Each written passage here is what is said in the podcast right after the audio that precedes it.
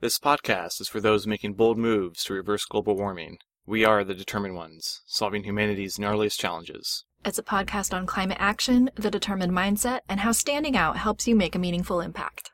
Hello, this is Sarah. This is Mark. What is up? Today I want to talk about when you are in an early stage startup or even bootstrapping with just yourself or a business partner.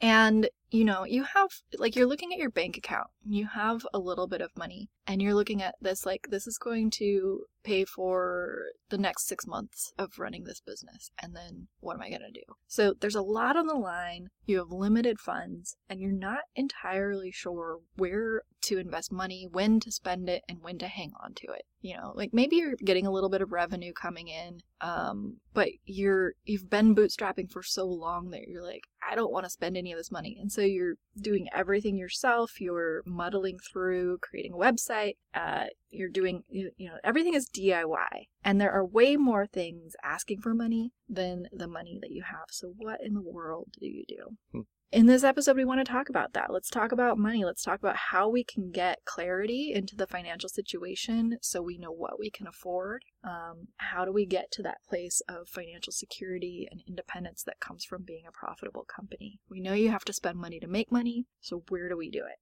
And what we hope to gain from from doing this is the knowledge of when to invest money into an idea and move forward with it so that you can make decisions quickly and jumpstart the initiatives that move your business along. You know, you'll get unstuck and feel more confident spending mm-hmm. your budget wisely. So here are a couple of examples that we run across of like a couple of entrepreneurs or an entrepreneur and their employees sitting in a room debating all day over the best sales messaging to put on their website. So, say you have four employees in a room making a conservative $50 an hour, they're probably making more, um, working on this for like four days. You've already spent $6,400 and you don't even know at the end of those four days, if you came up with some messaging and you put together a sales page, you don't even know if what you came up with will resonate and make sales. So, one of the things that we would propose instead is we've got this messaging strategy workshop. It's $5,000 over a four day timeline, but we're only going to use you and your employees for one of those days. It's not a ton of money. Um, we'll spend that one day with your employees to figure out what it is that you're trying to say, and then we'll prototype and test your messaging for you um, will get insight from people in your target market that you will use for the rest of your business's life to make decisions moving forward. So that's one example. Another example that we see a lot you know you need a website, so you're muddling through doing it on your own, you know, getting all the tech set up. It's like a huge time consuming process. Even with WordPress, Squarespace, all of the tools that we have today, it can take quite a bit of time. Like I've just added up the hours. Um, if I'm charging or if I'm making $100 an hour, like that's kind of average for San Francisco, low average. Um, it's going to cost like sixteen thousand to twenty thousand dollars of my time to just do all of the setup and write all the content to make a website. And you're not even a professional website designer, you know, unless as an entrepreneur you are also a website designer. but doesn't it make sense to I think I think the problem is most people don't realize how long it's going to take. So they get into creating a website. All of a sudden 2 weeks have gone by and they still don't have a website that they love. And at that point they might realize, "Oh, I should have hired somebody to do this for me." Cuz it so often turns out that the end result is not meeting business goals. And so you'll turn around and hire professionals anyway. So not only do you have the sunk cost of the time that you spend into it, not quite figuring it out, but now you also have the cost of hiring professionals to do it. So let's take a different example. Our friends with a climate solutions consulting practice, they're doing pretty great on their own with just word of mouth. Um, they're starting to have a little buffer in their bank account. Their website is basically a landing page with an email sign up. They want to know when is the right time to make a professional website. What would we answer? I would say when you have potential clients looking at that landing page, that one pager, and it, when it's clear that that is hurting your chances of getting the gig. If you know your website, what that website's job is, is to make you look professional, legitimate, and get you the contract. Um, if they are looking at a website that you created, you know, in your startup days, in your in your bootstrapping days, and they're like, uh, these guys don't look like they know what they're doing, that's when the website needs to come to the next level, and it's very important to invest some money in it. Um, okay, so here's another example an entrepreneur that came to us with a refrigeration technology, an atmospheric condenser machine, and six other ideas all crammed into one website he built himself.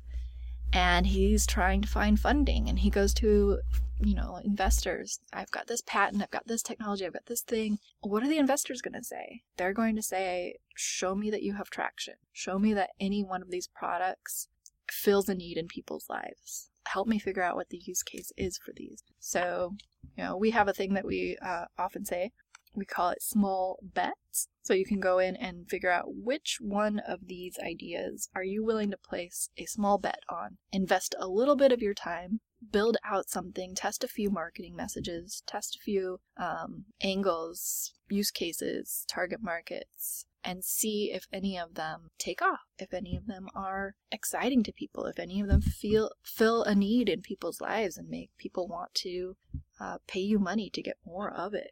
Yeah, so think of small bets as an affordable loss. So a small bet could be spending 200 bucks and three days on Facebook ads to see if people would click on an ad to go to the website, and you can measure that. Um, another affordable loss could be to um, put up a landing page and see if there's any signups uh, off the newsletter for people to learn more. Mm-hmm. So yeah, small bets. The idea behind it is just how can we break down these big challenges that we want to solve into smaller actionable strategies that won't take a lot of money, won't waste a lot of time, and you can still learn something from it. So I think the examples that you gave, Sarah, uh, there's we could break down each of these examples and come up with small bets that these entrepreneurs can do. Uh, because yeah, you're right. We run into so many entrepreneurs that are so strapped for cash, or if if they do have cash, they're so afraid to spend it.